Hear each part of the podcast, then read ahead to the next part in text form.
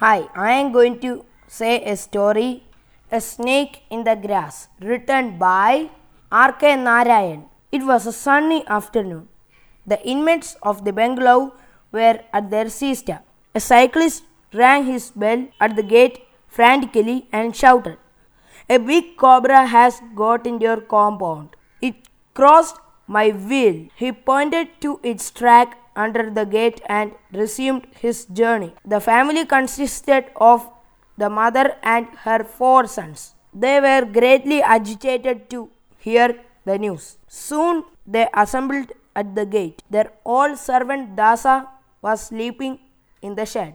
They shook him out of his sleep and told him about the arrival of the cobra. There isn't any cobra here, he replied, and tried to dismiss the matter. They swore at him and wanted him to be serious. The thing is somewhere here. If it's not found before the evening, we will dismiss you. You don't seem to care of the garden. Some neighbors dropped in. They looked accusingly at Dasa. You have the laziest servant on earth, they said. They ought to keep the surroundings tidy. I have been asking for a grass cutter for months, Dasa said. In one voice, they ordered him to manage with the available things and learn not to make demands. Meanwhile, more neighbors assembled. They began discussing snake menace and the dangers of snake bite. They began helping the neighbor in every possible way.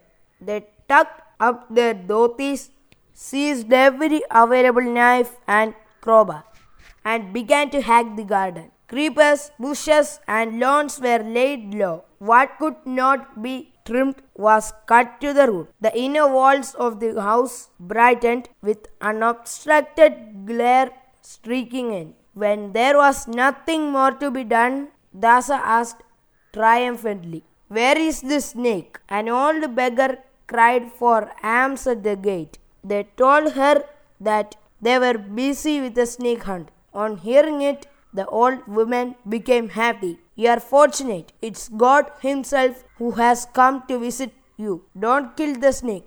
Mother was in hearty agreement. You are right. I forgot all about the promised Abhishekam. This is the reminder. She gave a coin to the beggar who promised to send a snake charmer as she went. Presently, an old man appeared at the gate and announced himself as Snake Charmer. They gathered around him. He spoke to them of his life and activities and his power over snakes. They asked admiringly, How do you catch them? Thus he said, bouncing upon an imaginary snake on the ground. They pointed at the direction in which the cobra had gone and asked him to go ahead. He looked helplessly and said, If you show me the snake, I will catch it at once. Otherwise, what can I do? The moment you see it again, send for me. I live nearby. He gave his name and departed. At five in the evening, they threw away their sticks and implements. They retired to the veranda to rest. They had turned up every stone in the garden and cut down every grass blade and shrub so that the tiniest insect coming into the garden should have no cover. They were loudly discussing various measures they would take to protect themselves against reptiles in the future. When Dasa appeared before them carrying a water pot whose mouth was sealed with a slab of stone, he put the pot down and said, I have caught him in this. I saw him peeping out of it. I saw him before he could see me. He explained at length the strategy he had employed to catch and seal up the snake in the pot. They stood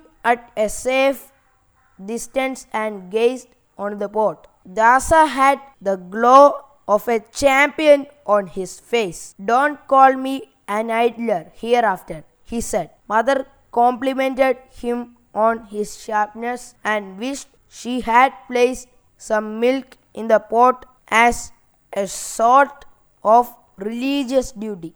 He picked up the pot cautiously and walked off, saying that he would leave the pot and its contents with the snake charmer living nearby. He became the hero of the day. They watched him in great admiration and decided to reward him adequately. It was five minutes since Dasa had gone when the youngest son cried, See there!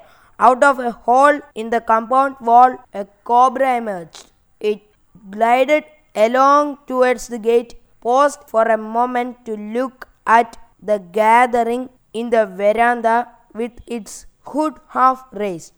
Crawled under the gate and disappeared along a drain. When they recovered from the shock, they asked, Does it mean there are two snakes here? The college boy murmured, I wish I had taken the risk and knocked the water pot from Dasa's hand. We might have known what it contained.